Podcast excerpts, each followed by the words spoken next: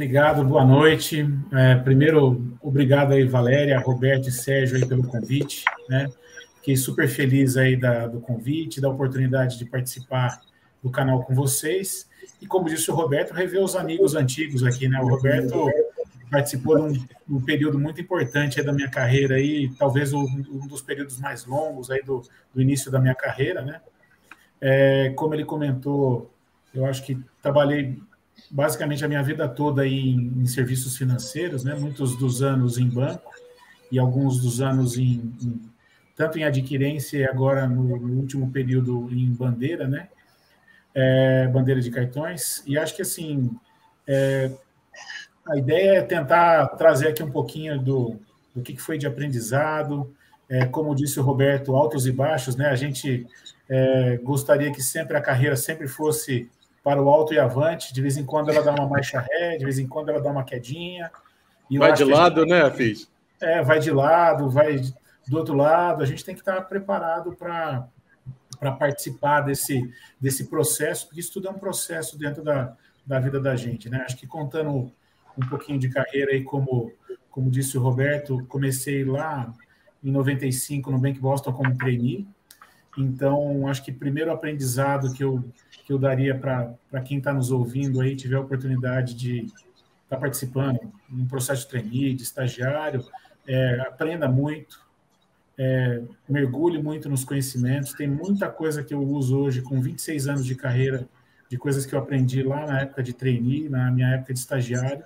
Né? E acho que é, talvez um dos primeiros, dos primeiros ensinamentos aí é que tudo que a gente vai guardando de bagagem aí, de conhecimento, de ensinamento, a gente vai trazendo aqui é, ao longo da carreira. Em algum momento você usa mais, em outro momento você usa menos, né? É, trabalhei quase 12 anos no Boston, passei por uma série de áreas. É, acho que outro aprendizado interessante na época, muito muitos dos trainees, depois do primeiro, segundo ano, acabavam mudando de, de emprego, né? E não, eu acredito que não tem o certo ou o errado. Eu acho que tem o certo ou errado para cada pessoa, né? Eu decidi por permanecer no banco, fiquei 12 anos no banco, e aí quando o banco foi vendido ainda para o Itaú, permaneci mais três anos e meio lá no Itaú. Agora, um ponto muito importante, né, é que acho que desses 12 anos, Roberto vai se lembrar bastante que vários desses a gente esteve juntos lá, né? É, eu mudei muito de áreas, né? Então, a gente tem que estar atento e aberto aí para pegar coisas novas, aceitar desafios novos, né? Então, ao longo de 12 anos, mudei para caramba. É, eu sempre fui, assim, é, uma pessoa que gostei de desafio novo, então, apesar de ter uma determinada formação, quando recebi outros tipos de, de, de desafio, fomos atrás, então acho que esse é outro, é, é outro ponto é, importante aí para pensar na carreira, né? A, a, gente percebe, né, nos trainees estagiários, eles buscam uma, a referência dentro da empresa, né? É, conversa com outros líderes, claro que uns são mais tímidos, outros você consegue uma, é, conversar, consegue uma abertura. Como é que foi o teu processo? Porque imagino, né, que tenha sido muito importante. Alguém ou algumas pessoas devem ter te influenciado, ter te ajudado muito nessa fase, né? Conta um pouco ah, para gente. Com certeza. Sérgio, eu diria que assim, as pessoas que, que me ajudaram muito ali, né? Acho que primeiro a equipe de RH, né? O programa de trainees fica fica normalmente alocado junto com, com as equipes de RH, então a gente tem muito apoio deles. Acho que e o principal apoio é para entender e conhecer a empresa, né? Quem é quem, é, como é que ela funciona, qual que é a, a cabeça daquela empresa. Segundo grupo de pessoas que foi muito importante para mim foram as pessoas que foram os meus tutores do programa de trainees, né? São as pessoas ali que te dão um acompanhamento e, e vão ali te ajudando a entender o como você está trabalhando, como a empresa espera que você trabalhe, né? E acho que o, ao longo do caminho, fora os tutores e fora, vamos dizer assim, a equipe de RH que gerencia nosso programa de trainee, né? É, o que foi muito importante foram vários colegas que foram ali, é, vamos dizer assim, pessoas decisivas ao longo da carreira, né? Então, que sempre trilharam um caminho próximo de você.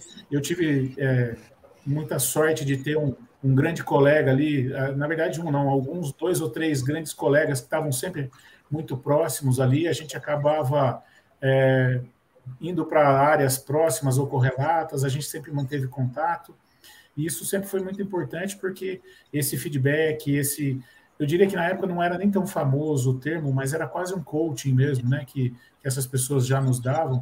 Eu acho que isso foi super importante para o desenvolvimento da carreira. Quando você faz uma escolha, né, você de uma certa forma já topa né, algumas situações que são desagradáveis, algumas coisas que você se, se coloca na posição de que vai ter que aceitar.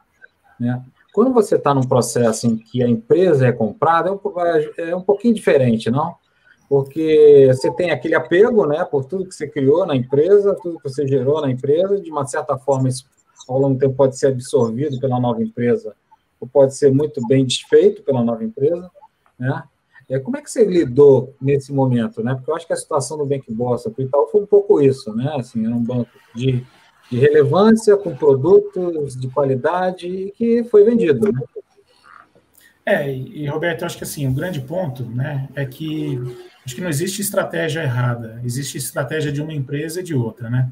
Então, é. as estratégias eram muito diferentes, mas lógico que a gente cria ali um, um apego emocional, né? Eu passei por isso pelo menos duas vezes aí, quase três, vai, de Boston indo para Itaú, acho que foi uma. Eu estava no Itaú quando teve a fusão com o Unibanco, foi outra. E eu estava na Elavon quando ela foi comprada pela Stone, foi a terceira, né? E cada uma delas teve uma característica diferente. É, e assim, eu acho que a gente, de certa forma, tem que ir a, trabalhando essa questão do desapego. Né? O desapego profissional, né? não que você vá desvalorizar o trabalho que você fez. Eu acho que um fato muito importante é, nesses momentos, você é, demonstrar ali para a empresa que está, né, ou fazendo a fusão ou a aquisição, os valores, tudo que você construiu ali, né, você, a sua área, é, qual que era o, o intuito de fazer aquilo, né? Ah, com os clientes, como é que seria o atendimento, e aí vai. Mas eu acho que você tem que ter um desapego. É, diria que um desapego, vou fazer aqui uma, uma analogia, quase o um desapego parecido quando você vende um carro, né? Sabe aquela coisa que você gosta muito do carro? Eu vou falar que eu sou muito assim. Ah, eu sei. Você vai lá, você fica sonhando com um carro novo, aquela coisa toda, mas aí no dia que você vai entregar o carro antigo, nossa, dá uma dorzinha no coração ali, né? Então, aqui na minha casa, a gente sempre tem a, uma, um jeito de ser que, assim, no dia que a gente vai entregar o carro, a gente deixa a chave, vira as costas e não olha mais para trás, né? Então, eu diria que talvez é algo que a gente tenha que, no, no trabalho também, executar da mesma forma. Você tem que fazer ali, né, vender bem o que foi feito, para ser bem avaliado, para ver, para que o novo dono veja como vai usar, mas não dá para você se, dar, se apegar demais. E pensar o seguinte, né? Você também é parte desse, dessa nova empresa que o dono adquiriu agora, né? Então você não é mais só do ex, né? Agora você é um novo, nova empresa, né? E acho que isso é, é, é você buscar essa culturação rápida, ter essa maleabilidade. Não é fácil. Ninguém, ninguém vai dizer que ah, é super, super simples, super tranquilo. Não, não é fácil. Mas é um desafio, né? E deixa eu aproveitar, deixa eu aproveitar. Eu, falando de mudanças, mudanças, eu acho que é, é, assim, é o tema né, da vida das pessoas, né? Mudanças o tempo inteiro. A gente tem vivido muitas mudanças, né? É, quais, for, quais foram os momentos na sua trajetória que você é, percebeu que era o momento de mudar? Você percebeu?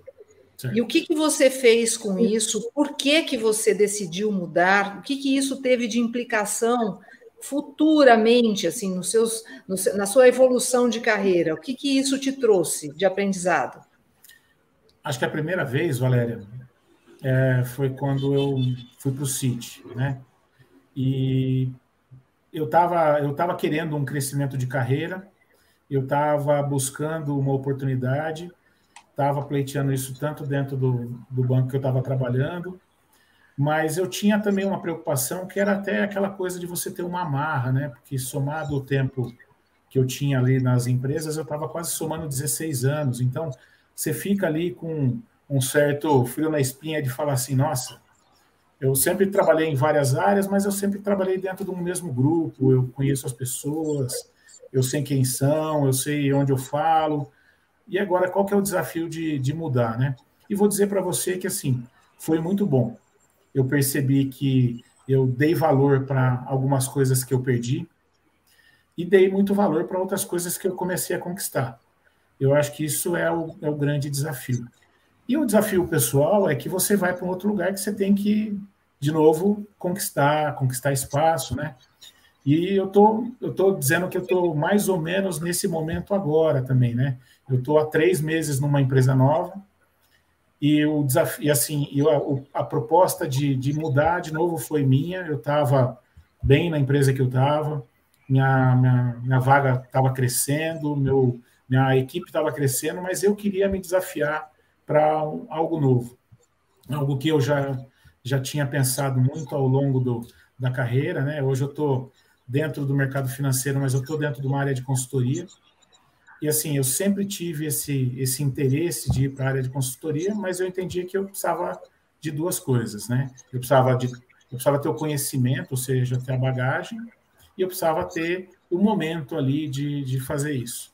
Então, eu estou justamente nesse momento, estou há pouco tempo agora. Foi uma decisão também, assim, diria que muito pensada, mas que também, da mesma forma, dá muito frio na espinha, né? Seguindo na linha da, do que a Valéria comentou, né, das mudanças, você planejou sempre essas suas mudanças de carreira ou algumas vieram no seu colo? Como é que foi? Como é que é tua, o mindset ah, em relação a isso? Algumas eu acho que a gente planeja, mas outras vieram no colo, né? Então, é, uma característica que eu sempre busquei ter até desde a época que eu fiz faculdade, né? Porque muita gente fala, nossa, mas o que, que o estatístico faz? Onde trabalha o estatístico, né? Trabalha num monte de lugares. Eu quis sempre fazer um curso que eu pudesse ser, assim, um generalista e que eu pudesse ter atuação em vários lugares, né?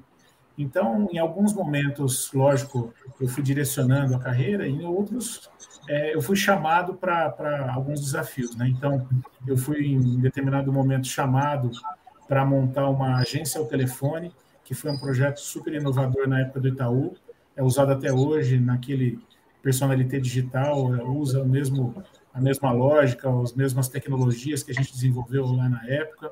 Eu era um cara de call center, de operações, eu caí na área de vendas, né? É, uma segunda vez aconteceu isso comigo quando eu estava no CIT, estava no projeto para montar a adquirência do CIT. Quando a adquirência foi montada, eu fui convidado a ser o tesoureiro da, da nova empresa. Então, assim, foi de novo, opa, peraí, né? Vamos, vamos ver como é que, como é que é isso, como é que eu, eu gerencio isso. Um, um, é, é, o, é, o, grande ponto. O, o, conhecimento técnico, eu acho que a gente adquire, a gente tem. O grande desafio é como é que você lida com as situações novas aí. Foi mais uma situação nova. E vira e mexe tem, é, não talvez mudanças tão grandes, mas você ganha uns presentes, né? Ah, precisamos resolver isso, fazer aquilo, né? No, no meu último emprego antes do aqui da, da Visa, né, eu estava no PagSeguro, e o pessoal brincava que a minha área era o posto Ipiranga, porque assim, a gente tinha lá várias, várias ações que a gente fazia, a gente planejava uh, o planejamento comercial, a gente fazia acompanhamento de budget e tal, mas também era um pouco posto Ipiranga, ou seja, poxa vida, precisa resolver tal assunto, ah, quem vai? Vai lá para a equipe do Afis lá. Então a gente tem que ter essa, eu acho que também essa possibilidade de dar essa abertura que isso ajuda também o crescimento da carreira, né? Você começou a sua fala falando que, às vezes, né, durante a carreira, existem tombos, e não tem nada mais verdadeiro que isso, né? Quando a gente vê uma pessoa de sucesso, né, como você, a gente sempre já traz uma imagem da perfeição, que tudo sempre foi é, exatamente como planejado, as portas sempre é, foram abertas, né, por onde você quis passar, enfim. Conta para gente é, os, um tropeço, uma situação, uma dificuldade mesmo, esse momento do vale que você viveu na, na, na sua carreira. Como é que você Mas, lidou com ele? É, o Valério, eu acho que assim, um que para mim foi muito marcante, né? Eu estava trabalhando na Elavon, a Elavon era uma, uma empresa que era uma joint venture do City, e o City estava vendendo o, as empresas dele de varejo aqui no Brasil. É, na época, como eu estava em finanças, eu participava diretamente do projeto da venda da empresa. É, mas para mim foi assim marcante porque no momento que a empresa foi vendida, o comprador fez ali o desligamento da maior parte da, da diretoria da empresa, inclusive eu. E o nosso diretor de RH estava é, hospitalizado, tinha ficado doente e tal, e alguém tinha que fazer lá a folha de pagamento do desligamento das pessoas. Então eu fiz a minha folha de pagamento do meu desligamento, que eu era tesoureiro, né? Então assim foi isso foi uma coisa muito estranha, né?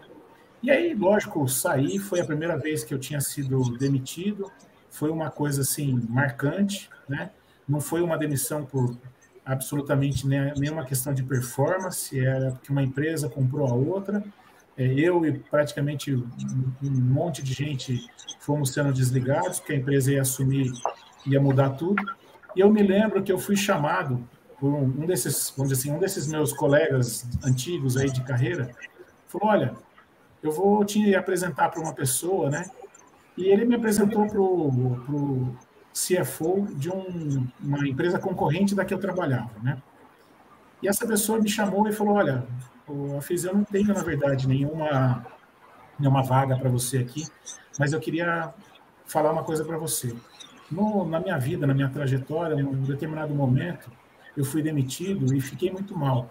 E aí um amigo meu me chamou, conversou comigo isso para mim foi muito bom e eu me prometi que toda vez que acontecesse isso com alguém, assim, ou que eu soubesse, eu ia chamar. Então, eu, falou, queria te fazer uma pergunta. É, você já tinha sido demitido antes? Eu falei, não. Então se acostume, isso faz parte da vida, né? Aí ele falou assim, outro ponto importante, fale, eu fui demitido. Não fale, eu fui desligado, aí eu fui, sei lá, qualquer outro termo. Uhum. Assuma isso, é um momento que você é, meio que ali encerra uma história. E aquilo foi para mim muito bom, porque eu estava naquela, tava naquele período que assim fazia uma semana que eu tinha saído da empresa, minha cabeça estava super pilhada e eu segui uma, uma sugestão dele que me deu muito certo, né? Eu criei uma rotina, então todo dia de manhã eu fazia ginástica, todo dia a determinado horário tomava banho, trocava de roupa, punha uma roupa de trabalho, fazia contatos, ligava, mandava currículo, é, procurava as vagas tal.